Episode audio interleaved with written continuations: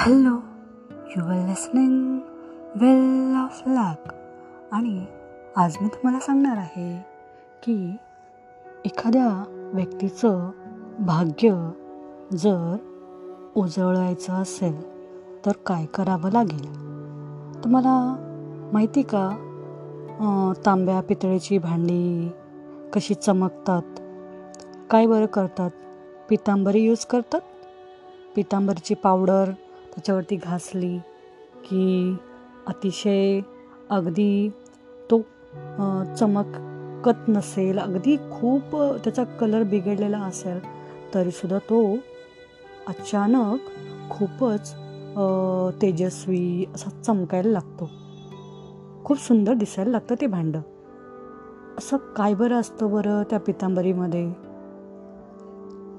तर मी तुम्हाला यासाठी ते उदाहरण देते आहे की तांब्या पितळेची भांडी ही पितांबरीने साफ केला की काय होतं ती चमकतात.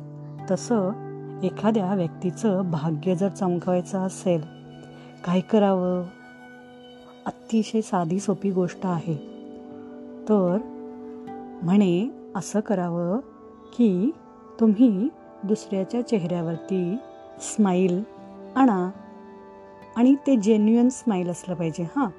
अगदी ते खरं खुरं स्माईल त्याच्या चेहऱ्यावरती जेव्हा तुम्ही आणाल त्यावेळेस त्याच्या चेहऱ्यावरची जी हास्याची रेषा आहे ते तुमचं भाग्य उजळू शकतं चमकवू शकतं अशी ताकद असते त्या एखाद्या व्यक्तीच्या स्माईलमध्ये मग आपण अगदी प्रयोगच करायचा झाला. तर तुम्ही असं करा तुमच्या ज्या घरातल्या अगदी जवळच्या व्यक्ती आहेत त्यांच्या चेहऱ्यावरती एखादा हास्य आणून बघा.